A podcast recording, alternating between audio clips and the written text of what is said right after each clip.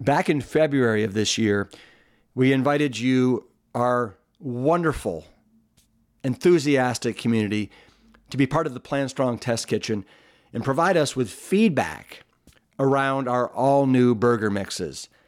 And I got to tell you, the feedback and support that you guys showed us blew us away. And we have been hard at work in the kitchen. And we now have our first program graduates, three delicious skillet burger mixes. We're going to be launching them into the universe so you can stock up ahead of Memorial Day weekend.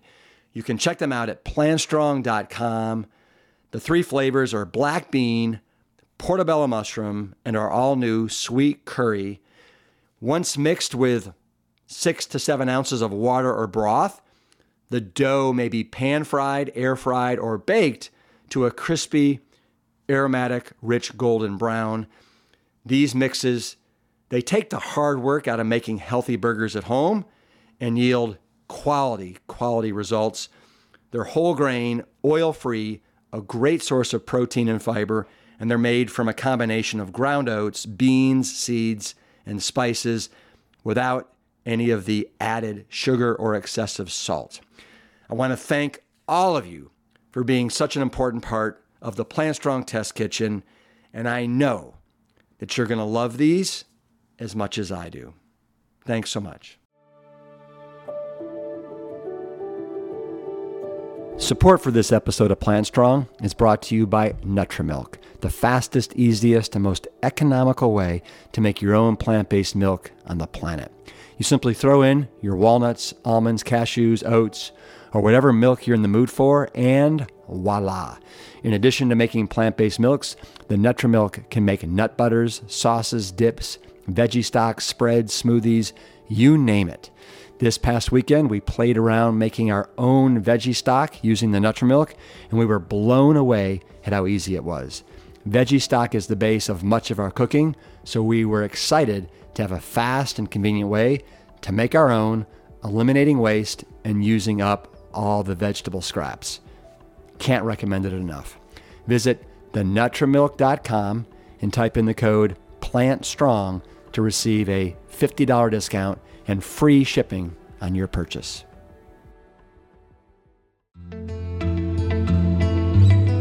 The ketogenic diet, what it does is it places people artificially into ketosis. So, by doing a bizarre thing, which is to eat a non carbohydrate based diet, which is what humans eat, is a carbohydrate based diet. But by having them eat a diet that excludes carbohydrates, you put them into ketosis where they start to burn fat. And when they do that, when the brain shifts over into ketones as opposed to carbohydrate, guess what happens? They're not very hungry. So the damn ketogenic diet works. So people will lose weight on this bizarre diet, which is actually only meant for a dire emergency situation. And when you're eating your own fat, it's perfectly healthy. But when you're see, eating a bunch of fat and protein from animal products, for example, you're just you're just asking for all kinds of trouble, particularly in the cardiovascular system. So, and just general inflammatory process and everything else. So, actually, this is a really stinky, dirty diet that works. There's a saying, in every good lie is an element of the truth. And that's what we're seeing with the paleo and keto diets. There's an element of something good there. But the good we're seeing is super superficial. It's weight loss. But the weight loss derived from these diets comes at a major cost. And that cost is your overall health. Let that sink in for a sec. People on these diets are trading years of a vibrant life for pounds on a scale, not a trade you should be willing to make because you can also lose weight in a better, safer way on a plant strong diet. In fact, you absolutely will lose weight, but way more importantly is what you'll gain, and that is your health and years of a vibrant life. This episode is part two of the discussion we started last week on these two megatrend diets, paleo and keto. And this week, we're going to talk about paleo's big brother that's even more of a bully on your health keto. There's a keto phenomenon. Yeah, yeah. So is that that's kind of a, a Oh, that's that- even worse. Well, and, and that's kind of a offspring Right. of paleo. And I'm going to let you loose. Yeah, uh-huh. But but uh, I had never really heard of the keto in, diet until like three years ago. Mm-hmm. It was just paleo. Paleo Yeah. was hard, and it, I mean, it was it, everywhere. Right. And so it's almost like you know when we when we get tired of paleo, Right. we're gonna we're gonna take it to a whole nother level. So mm-hmm. what's the difference between paleo and keto from your eyes? Right. And why is it worse? Yeah, because it's even more extreme. The paleo problem, again, is just the uh, sheer amount of meat in the diet. Um, but uh, do they allow any fruit at all? They may. Um, they, you don't necessarily uh, go into ketosis on a, on a, on a paleo uh, diet, but that is the purpose of the so-called ketogenic diet. So, what is this? Um, when we're not, when we stop eating carbohydrates, when we stop eating fruits and vegetables and grains and, and beans, uh, after about 48 hours, your body runs through its stored sugar, the glycogen in your liver, and, uh, and blood sugar out in the blood. Uh, then the body has to dip into your fat stores and start running on fats. And this was fairly routine in ancient times. Uh, you can, a million years ago on the African savannas, you can imagine there would be four or five days before your wandering, foraging tribe found the next berry bush with fruit on it, and uh, we would have to go, you know, four or five days a week, uh, just running on our fat stores. And the body shifts into this gear when, when you start burning fats. These molecules called ketones come into the bloodstream. And initially, they have some very beneficial effects. They send a chemical signal to the body to shift into this gear of ketosis. And the body becomes very efficient. Uh, it turns off in inflammation. It turns off cancer growth. Um, it's a it's Hunger a, drive? What about hunger? hunger uh, goes down, which is a brilliant mechanism. Ketone. uh, That's what you'd want if you're in that wandering tribe. You don't want to have gnawing hunger, Uh, and it's it's a wonderful state. And I'm a big fan of once a month to go on a on a four or five day water only regimen uh, and slip into ketosis for a few days. It probably is So like by fasting, you you can you can achieve that same. yeah, state. absolutely. When you're on a water only fast, uh, you, you go into ketosis. And to be in ketosis for four or five days, uh, once a month or so, is, is a wonderful thing. And there's clearly proven benefits to that. But, you know, we're Americans. If a little is good, more must be better. So uh, you stayed in ketosis five days. I stayed in it for three months, uh, for six months. Well, you want to stay in ketosis all the time? No, you don't. Ketones are acidic molecules. Acetone, beta hydroxybutyric acid, acetoacetic acid, these are acidic molecules. Well, this is an acid load that your body's got to deal with day after day after day. This is hard on the liver. This is hard on the kidneys. This is hard on the bones. We are not meant to stay in this uh, ketotic, uh, acidic state month after month, or certainly week after week. But they, they think, oh, stay in it all the time. It's a, it's an emergency state. It's you know uh, analogous to to passing gear on your car. Um, when, when you got on the freeway, you have to you have to pass a truck. You pull out and into the passing lane. You hit the gas, and you get this wonderful surge of power, and you pass the truck, and you pull in, uh, and then you get back into the regular driving gear. Um, that's wonderful for passing a truck. But if you're in Los Angeles, you don't want to drive to Seattle in passing gear. You're going to burn out your engine. You do that, and and ketosis is like uh, passing gear here. And, and plus, it's an extremely high-fat diet. Uh, Brenda Davis, the dietitian, did a beautiful presentation on on the realities of the keto diet, and she saw uh, it's like 90% fat if you really do it. And and these people all go insulin resistant. They all develop prediabetes. Um, again, they eat so little carbohydrates that it doesn't show. But but the, this is not a healthy state to block your insulin receptors like happens with the uh, uh, with this uh, state of uh, severe ketosis from this high-fat diet. And again, what it's doing to their arteries, what it's doing to their hormone levels, what it's doing to their cancer risk, I don't want to think about because I know what's going to happen. You're going to see the articles, keto diet associated with diabetes, associated with Can you, can you talk for a sec because Mm-hmm. I know a lot of people are having success losing weight. Yes, you lose weight. but but So, I mean, they're losing weight. How are they losing weight? Know, Is it, for is a couple because of they're reasons. not taking enough calories? Is it because they're losing water? Right. What, yes. what exactly is it? Those, but also, um, you know, the the paleo folks uh, say some, you know, some things I agree with. They say no caveman ever milked a dairy cow, so they're down on dairy products. Yay, paleo. they're right. But, but keto, I think, is is a fan of high fat dairy products. they are uh, absolutely. Um, Okay, but so yay for paleo with right, no dairy. Right. They say no caveman ever ground wheat into flour and made donuts, and so they're down on baked goods. Uh, and the keto folks would be down on baked goods. And they say, uh, well, the paleo the paleo folks uh, say uh, no oils either, though the uh, keto folks are for oils, which are also going to damage their artery walls.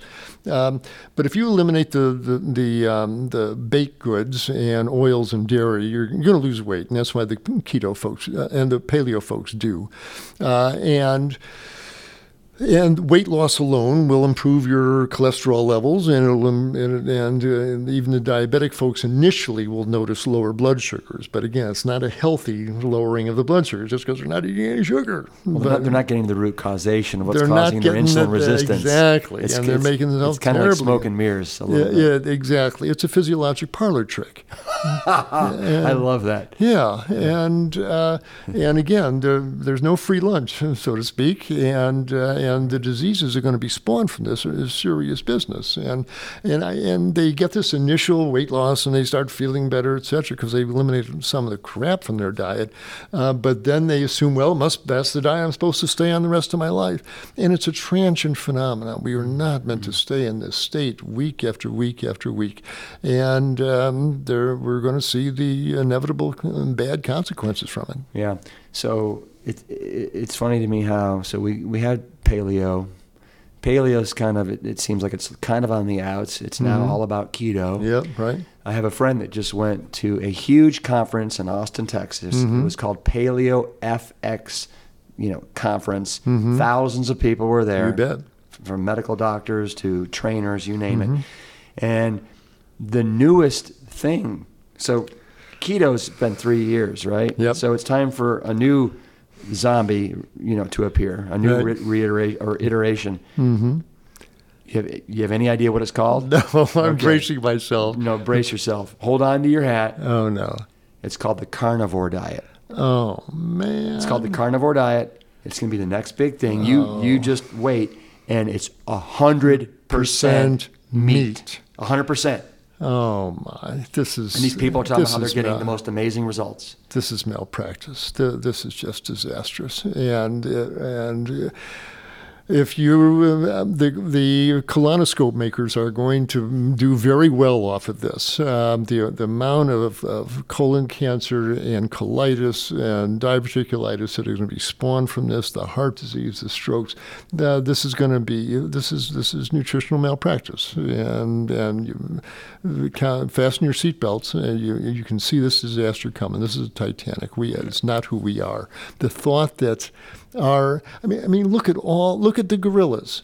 Do you get a bunch of gorillas go out. Let's let's go bag an antelope, and and twenty gorillas you know surround an antelope, uh, wring its neck and tear at its flesh. No, they're, they're vegan animals, and the bonobos, and no no simian eats a hundred percent flesh diet.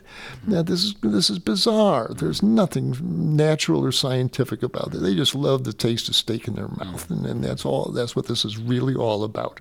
And and I hope they've got good malpractice insurance. And my colleagues promoting this should be ashamed of themselves, and they know better. And uh, they're being seduced and and deceived.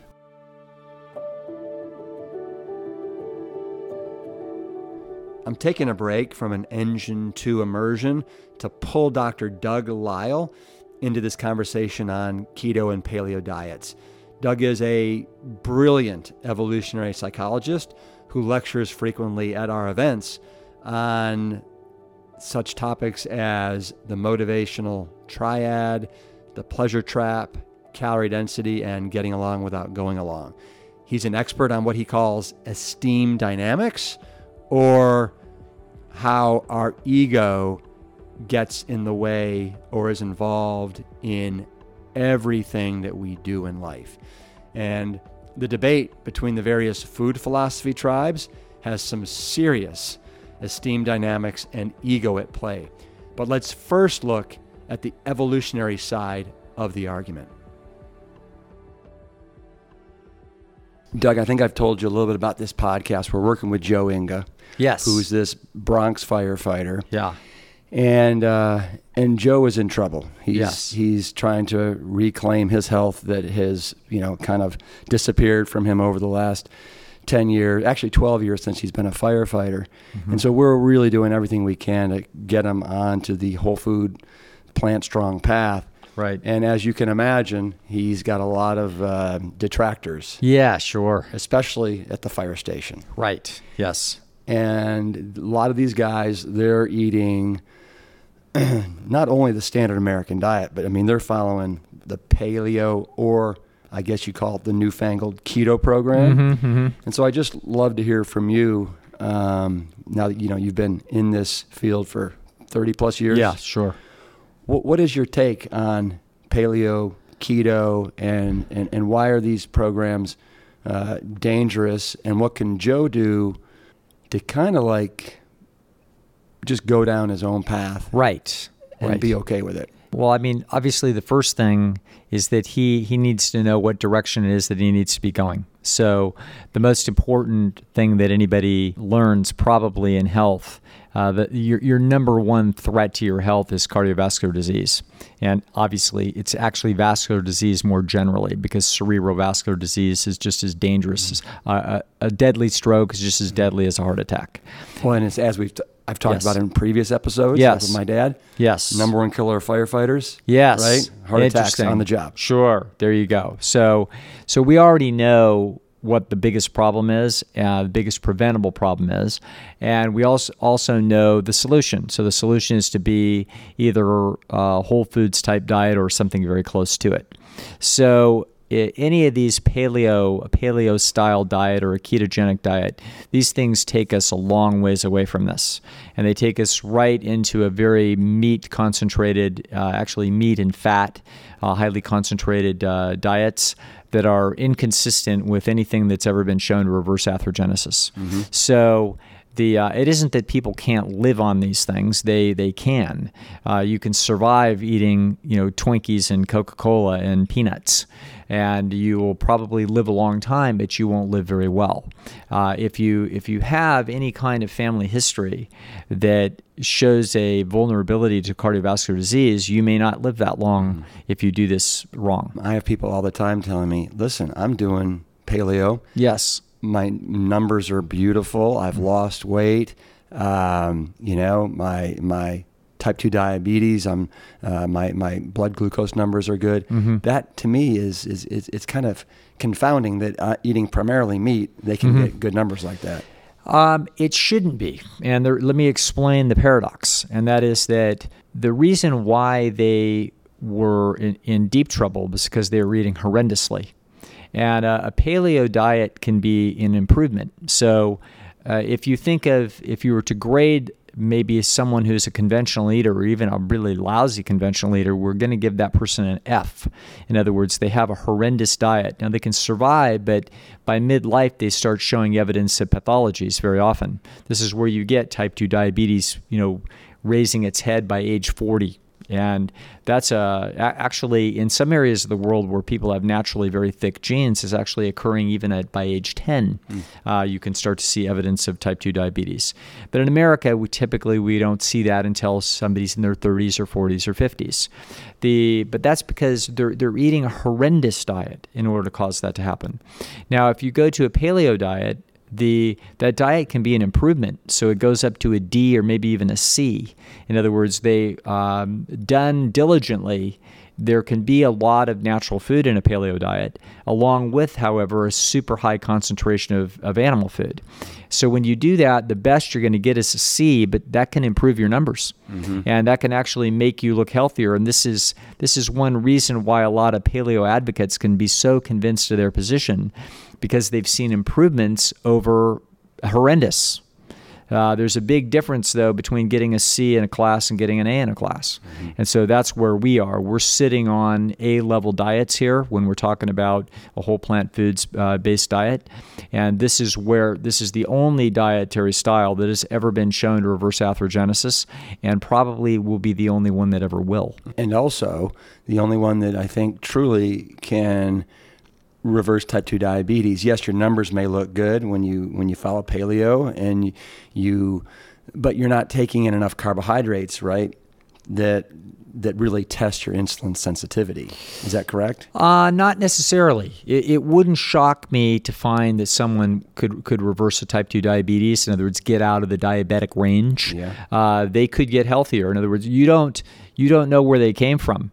They, they could have been eating and probably were eating trash with both hands. Mm. And so it turns out that they've got more natural resilience uh, than they knew. So all they had to do is get from an F to a C, and by God, their their numbers look quote normal. That doesn't mean they're very healthy. Mm-hmm. Uh, it just means that they're healthier than they were. So from your perspective, mm-hmm. why is it that this paleo keto? Why does it have so much traction? It's like a uh, one of these zombies that just keeps cam- coming back to life in sure. another kind of form. There's several reasons why people it, it, can capture people's imagination rather quickly. It has a it has a way to grab traction over people that are desperately seeking to lose weight. For example, the one reason is is that when you have normal glycogen stores in you, from eating normal uh, starches that human beings would normally eat.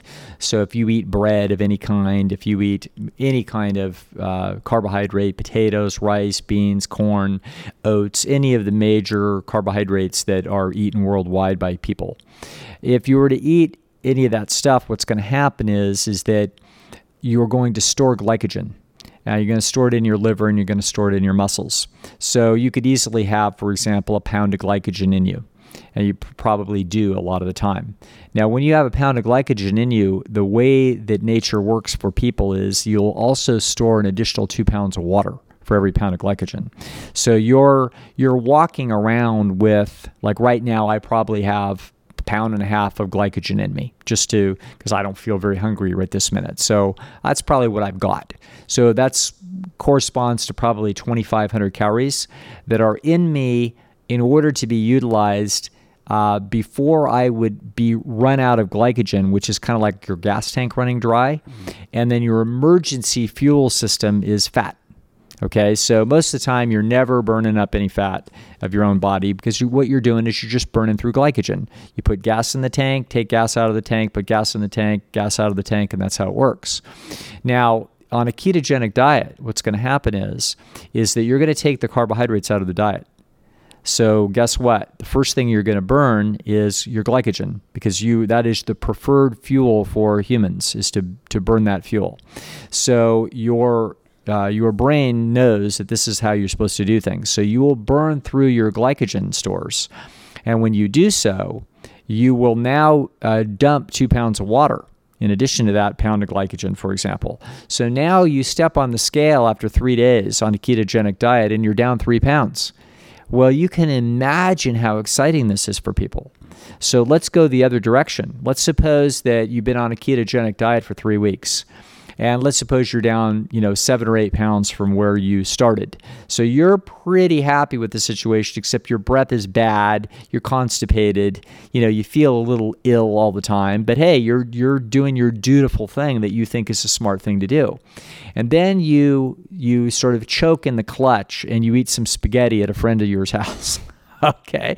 So you go ahead and do this, and you're craving it because you're designed, designed by nature to crave these natural carbohydrates. So you now eat yourself a plateful of spaghetti, and you wake up the next day and you're three pounds heavier. And that's because you now have some glycogen in you and you've absorbed some water to support that glycogen. And now you think to yourself, oh my God, it's just like the keto geniuses say carbohydrates make me fat. Well, they don't make you fat. You haven't gained any fat at all. In the same way, you didn't lose any fat those first few days on the keto diet, but your weight dropped. And so, because people are using the scale as the as the method for tracking, they are very confused and seduced by a ketogenic diet. So that's one reason why the ketogenic diets will always have tremendous popularity. It, it's kind of like a credit card. It like it makes you feel rich, mm-hmm. uh, when in fact it's just digging yourself into debt. Yeah. Yeah. yeah. So that's one reason. Yep. Okay. What's another? Well, another reason is is that when people uh, people are not designed to be in long term uh, ketosis. So, uh, when we were in long term ketosis, we were in an emergency situation. So, it's going to turn out that a fairly uh, a widespread adaptation in the animal kingdom is to to go through a, a set of adaptations in what we call water only fasting. So when you when you have no food at all, you what will happen is after the first 24 hours or so you will burn through your glycogen stores just like i was talking about. And then the gas tank is empty. And now you're in an emergency situation. Uh, and what's happening now is you will start to burn fat so if we take all of the, the, glu- the glucose out of you, now you will start, start to burn fat stores. Now, something else happens. Uh, very often, when animals, including humans and protohumans, uh, the reason why they didn't have any food is that they were either very sick or they were badly injured. So it's very interesting that those are two characteristic features that will lead to water fasting. A third would be starvation. Mm. But it's going to turn out that that's not going to be as common as being sick or being injured. And so it will turn out that when people are water fasting, when, when they don't have any food, what will happen is, is that they, they surprisingly become not very hungry. This, we believe, is a, is a deep, brilliant evolutionary solution to the problem of being badly injured or ill. So basically, you need to get yourself to a place where you're not too far from a water supply, but you're hidden or you're protected. And then it will turn out that nature will not cause you to be very hungry while you are eating your own fat stores. So this is well known. Uh, in other words, I've operated, I haven't operated, but I've been involved with TrueNorth Health Center for 35 years, where we are the preeminent research facility in the world for long term water fasting. So we will routinely fast people up to 40 days. Mm-hmm. And what you'll find is that after two or three days on water fasting, very few people are hungry. So that you're very hungry the first 24 hours as you enter the fasting state. After you kick over into ketosis, mm-hmm you are surprisingly not very hungry and sometimes not at all. So this is a tr- uh, it's an evolutionary trick that helped our ancestors make really good decisions when they were ill. Don't go out there or, or sick. Don't go out there and walk on a bad injury trying to find food when what you need to do is stay protected to make sure that you're not don't get bumped off by a predator. You don't want to have anything see you limping. And when you're very ill, you don't want to be uh, out there in the wild moving slow and clearly compromised. You want to be as safe as possible. So, a behavioral adaptation that evolved was to get still, okay, and get comfortable enough and not be ravaged by a hunger drive that you would think would be escalating the longer that you fast, but in fact does not work that way. And this is well known in the animal kingdom. It's well known. Farmers will tell you when an animal is sick, they don't want to eat. And then once they resume eating, you know that they're well. Okay, so the ketogenic diet, what it does is it places people artificially into ketosis. So by by doing a bizarre thing, which is to eat a non carbohydrate based diet, which is what humans eat is a carbohydrate based diet. But by having them eat a diet that excludes carbohydrates, you put them into ketosis where they start to burn fat. And when they do that, when the brain shifts over into ketones as opposed to carbohydrate, guess what happens? They're not very hungry. Mm-hmm. So the damn ketogenic diet works. So people will lose weight on this bizarre diet, which is actually only meant for a dire emergency situation. And when you're eating your own fat, it's perfectly healthy. But when you're see, eating a bunch of fat and protein from animal products, for example, you're just you're just asking for all kinds of trouble, particularly in the cardiovascular system. So, and just general inflammatory process and everything else. So, actually, this is a really stinky, dirty diet that works Yes. So, and I've heard you say numerous times, it's just it's a dirty fuel. yes. It's a dirty, dirty fuel source. It absolutely is a dirty fuel source. Any physiologist or physician uh, could tell you this that's done any studying at all. So, certainly, it's well known that. Uh, this high protein diets are very tough on the body. This is very tough on the kidneys. Uh, this is not this is not a place to go just in general. Mm-hmm. There's a, a a lot of housekeeping that needs to take place. The the bloodstream winds up moving itself over into an acidic range, which is difficult and requires compromise. So there's not to mention that it's generally highly inflammatory. So this is uh, this is why when people move to a healthier diet that excludes or vastly reduces animal foods, they wind up with a better, uh, essentially a benign situation with respect to their blood, with respect to the, the pH balance in their blood, and they will very often wind up with a significant anti-inflammatory effect, which can make them much more comfortable with a variety of pathological conditions, mm-hmm. from ulcerative colitis, rheumatoid arthritis, Crohn's disease, all kinds of things. So that that same inflammatory process, by the way, is involved in what's going on in the cardiovascular system that is so damn dangerous. So this is the work that your dad has done. Essentially, your dad put people on a spectacular anti-inflammatory diet that enabled everything to calm down and for people to get healthy. For Joe or anyone else that has any kind of cardiovascular risk, which is actually most people, uh, it is foolhardy to actually continue to eat a standard American diet, and it's probably worse to eat a paleo diet. Uh, depends on what that paleo diet looks like. So if you were to eat a true paleo diet that was 80% of it was from unprocessed plant food and there was a modest amount of animal food, hey, you might be in pretty good shape. But that's not what this has turned into. What this has turned into is good news about your bad habits. The, the problem is is that people are attracted to really rich foods. It isn't just people, it's all animals. So all animals love the, the higher calorie density the food is, the better they like it. And animal food is very rich in calories. And so as a result, uh, this that's why people did go to the trouble of hunting animal food. That is why they sought out in Paleolithic times. They did what they could do to get that animal food, but it wasn't the it wasn't the basis of their diet. It was uh, an important addition for a creature that was struggling to get enough calories to survive. So we now can tell you, you can't solve the problem of what people should be eating by what you believe that they ate in the past. This is what's called an appeal to nature fallacy. This is actually a fallacy in philosophy and it's a fallacy in science.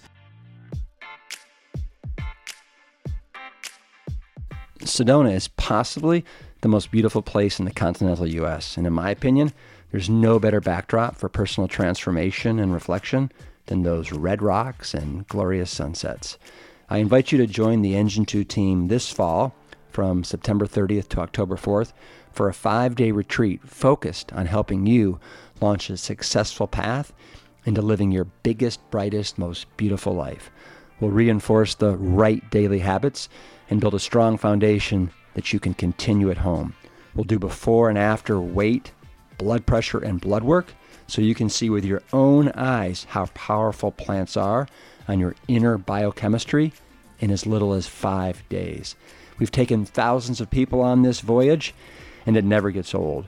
Witnessing the transformation and the confidence people find when they empower themselves and take back their health, nothing better. Visit engine2.com and click on events for more details and to join us. So, would you consider this another another reason right now? Because we talked about Yes. The first thing was how basically no water. Yes, right. In other words, you've the, this, you have rapid weight Ra- loss. rapid weight loss. That's right, correct. Right, because you're not Yes. doing the carbohydrates. That's right. the second one is basically it fools our hunger mechanism. Yes. So we're actually like, wow, you know, I'm, I'm, I'm losing weight, I'm feeling good, and uh, I don't have all these hunger pains. Yes. Right. And so would, would this be considered another one? Yes, this would be good. I forgot where I was going earlier, but this is where we're headed, and that is this is an appeal to nature fallacy. So a lot of uh, bright people ha- have look at human beings and they say, "Well, we didn't arrive here yesterday, and we didn't arrive here 500 years ago. You know, this this creature has been around for a long time, and if we're having health problems that look systematic, in other words, we're having some problem that comes up more than other problems. Um, diabetes, for example. Diabetes, type 2 diabetes, is something that is arriving in midlife, for goodness sakes. Why would that be true? And so that, that doesn't make sense. That looks like the organism has a relationship between itself and its environment that isn't natural. Mm. So one of the things that we want to do is maybe go learn, you know, try to figure out what we know about human prehistory and see if we do things the way they did things in prehistory, whether this kind of a problem would go away. So it's not an unreasonable thing to be thinking about, to be looking at human prehistory to try to see uh, clues for what might be a, a, better decision with respect to, to diet and lifestyle issues. Now, there, I can think of several things that make a lot of sense. For example, people are pretty sedentary today. They're more sedentary than they were 10,000 years ago, and they would have been in better physical condition 10,000 years ago because of that. Uh, they're probably not sleeping as much because we've got the electric light bulb here in the last hundred years. So that's probably another thing that's fairly significant. Uh, now, we also have a lot of drugs, alcohol, caffeine, all kinds of other things like this that you didn't have 10,000 years ago. And if we remove those from the diet, we're probably, and from, from human behavior, we're also going to see improvements. So the question is, though, and a big one, but it's not the only exclusive question. A big question is what about diet? Okay, what did the ancient human diet look like, and how does it differ from the diet that we eat today? Well, there are several mistakes that get made here. And one huge mistake that is made by the paleo people is to assume that there's been no human evolution in the last 10,000 years. Now, it turns out there's been quite substantial human evolution in the last 10,000 years. So the so your our digestive systems are have not been constant. Uh, many great many things about humans are different than they were 10,000 years ago. So that's actually one thing that we begin on the table. Second of all, it's going to turn out that there is already considerable evidence that human beings were eating large amounts of carbohydrate-based foods over the last 500,000 years. So all that takes us, by the way, Rip, way back before humans, before modern humans. So the modern human that we know, that you and I know, how far back is that? Mm, it would be pretty pretty brutish but you would recognize it and you could talk to it 200,000 years ago. But it would be a pretty tough human. Let me not very friendly, okay? Uh-huh. Human beings have evolved considerably in the last 200,000 years. The Paleolithic diet is really an echo of Paleolithic times. Paleolithic period goes back 2 million years long before modern humans. So what we we're not really interested in what what proto-humans were doing 400,000 years ago. It's not very important and it's not very interesting to our dietary considerations.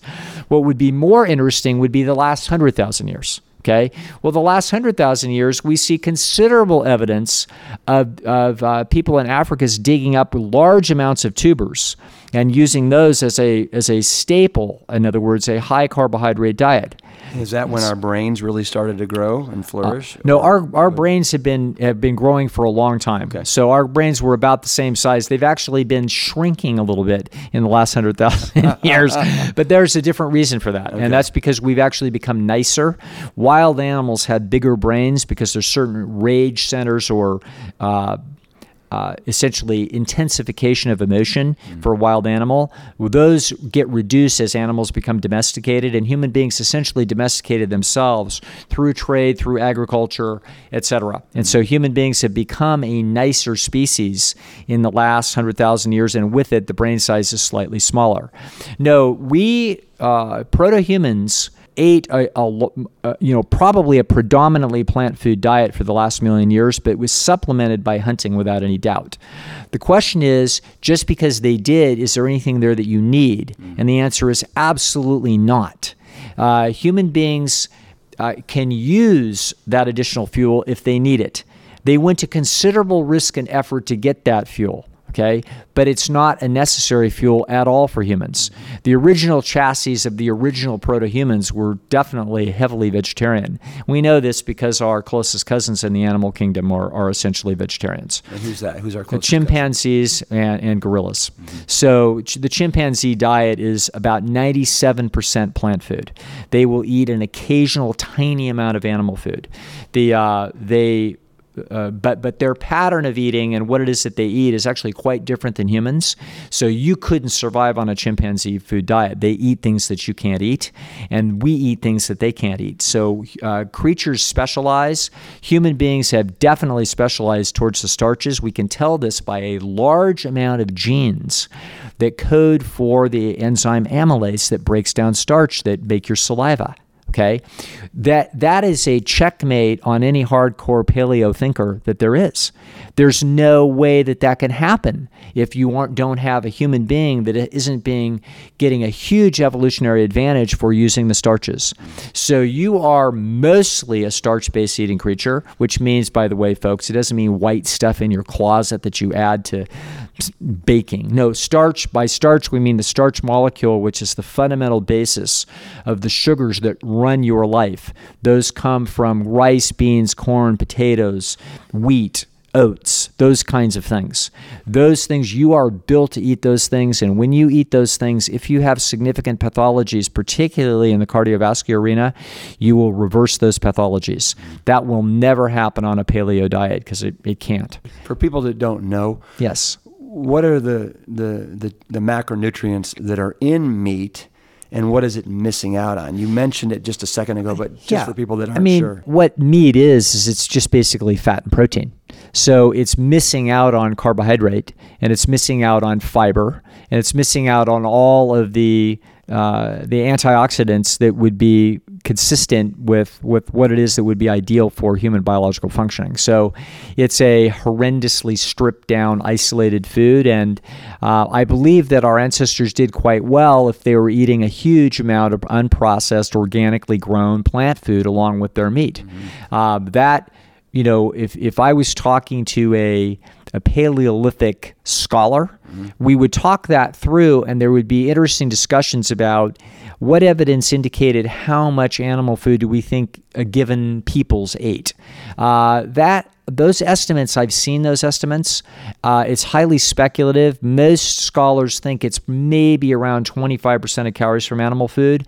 There have been a few scholars that have believed that it might have been as much as 50%. Uh, but I think that that's wild guessing, and it's also looking at a wide range of people all over the globe at different habitats. Probably a not a bad guess might be 25. But that means 75% of your food is coming from unprocessed plant food, folks. And uh, and the animal food we wasn't adding anything other than calories for survival. It wasn't adding anything positive to the diet. It was simply making sure that people didn't starve to death. What what do you say to people that say that there's I mean these paleo people, these mm-hmm. keto people, they don't think cholesterol is a bad thing. That you can eat extemporaneous source of cholesterol and red meat, eggs, and whatnot. I mean, what would you say to that? To the saturated fat, right? They don't believe saturated fat's bad. Well, I, I would say this, and that is that that the, the human body is amazingly resilient. And so your it's kind of like uh, eating these kinds of foods, eating animal foods uh, in any quantity at all, and eating processed, stripped down, denatured plant food as well, junk food. These kinds of things, um, this is like putting little dents in your car door. Okay, it, it's just ding, ding, ding, ding. It's kind of like also not changing your oil very often in your car. So you can get away with it. You can go 5,000 miles, 6,000 miles without changing your oil. However, the you're not going to see evidence of the trouble right away. You got to wait till you go 70 or 80,000 miles. Then we start winding up with a big bill. And that's what happens when people wind up flat on their back in a hospital at 64 because they got serious trouble and they got three stents in their heart. Okay, so this is the the, the reason. I, so my long answer is the reason they they aren't worried about it is because the effects are not immediate and they are not graphic. They are long term, they are subtle, and they can put up with a tremendous amount of abuse. So people can can do this, they can abuse themselves and it can look like everything's fine. But the truth is everything is not fine. That's why we have science to give us a, a, a microscope into your microbiology so that we can actually see what's happening inside you that you can't see with the naked eye. That's why we have great research institutions and fine scientists that that that uh, look at these things very very carefully. That's why we have a, a Dr. Esselstyn. That's why we have a Dr. Campbell. That's why we have a Dr. Barnard. That's why we have these people that can see for us what you can't see with the naked eye. And unfortunately, there will be fad diets and the gimmicks that will trick people into thinking that they have skinned the cat and that they've found some shortcut away the law, around the laws of nature. It's not going to happen, and unfortunately, uh, people will ultimately pay prices that they wish that they hadn't paid. In many ways, we've just scratched the surface when it comes to the pitfalls of the paleo and keto diets. As Dr. Doug Lisle points out, it's kind of like a credit card. It makes you feel rich when what you're really doing is digging yourself into debt. And as Dr. Klaper reveals, it's really nothing more than a physiological parlor trick. And of course, we haven't even begun to talk about how these diets disrespect the animals and trash the planet. I think you can rest assured we'll be revisiting the ills of paleo and keto in future episodes of Plant Strong. I want to thank my co creator of the podcast, Scott Battisil and 10% Media, Lori Kordowich, producer extraordinaire, and the Engine 2 director of events, Bumble Media for this podcast production, and Brandon Curtis for everything in between. Thanks to Whole Foods Market for believing in me and giving me a platform for the last 10 years. Special thanks to Joe Inga, our Bronx firefighter, for your courage to not only change your life, but also allowing us to share your story along the way. And lastly, I want to thank my father and mother, Dr. Caldwell B. Esselstyn Jr. and Anne Crile Esselstyn, as well as all the Plant Strong pioneers who have been pushing this boulder uphill for more than three decades. As they say, we are standing on the shoulders of giants. And remember, if you're digging the show, please rate us on iTunes, Stitcher, Google Play, or wherever you get your podcasts. And with that, let me say peace, Engine 2, keep it plant strong. I want to personally invite you to join me and all the other Brock stars for this year's 13th live and in person plant stock event outside of Asheville, North Carolina, in the little town of Black Mountain. It's 1,500 acres, is loaded with wildlife, trees, trails, streams. It is a nature wonderland. And what's also a wonderland are all the incredible speakers that you get to hang with all weekend long, like Jane and Ann Esselstyn, Dr. Will Bulsiewicz of Fiber Fueled, Carly Bodrug, Miss Plant You, Dr. Gemma Newman is over from the UK. We have Dr. Dawn Mussallem from the Mayo Clinic, John Mackey, the ex CEO of Whole Food Market Stores, myself, Brian Hart, and a special appearance by the Plant Bros. Here's the kicker all these Brock stars are there from Friday till Sunday, and they want to rub elbows with all of you whether it's over buffets of plant strong fare for breakfast, lunch, and dinner, whether it's going on an afternoon hike, a swim, pickleball, frisbee golf, kickball, cornhole, dancing. We're having live music. It's all there in this fun weekend extravaganza that we affectionately call Plant Stock. Simply go to liveplantstrong.com and then click on Plant Stock 2024 and grab yourself a ticket before they sell out. See you there.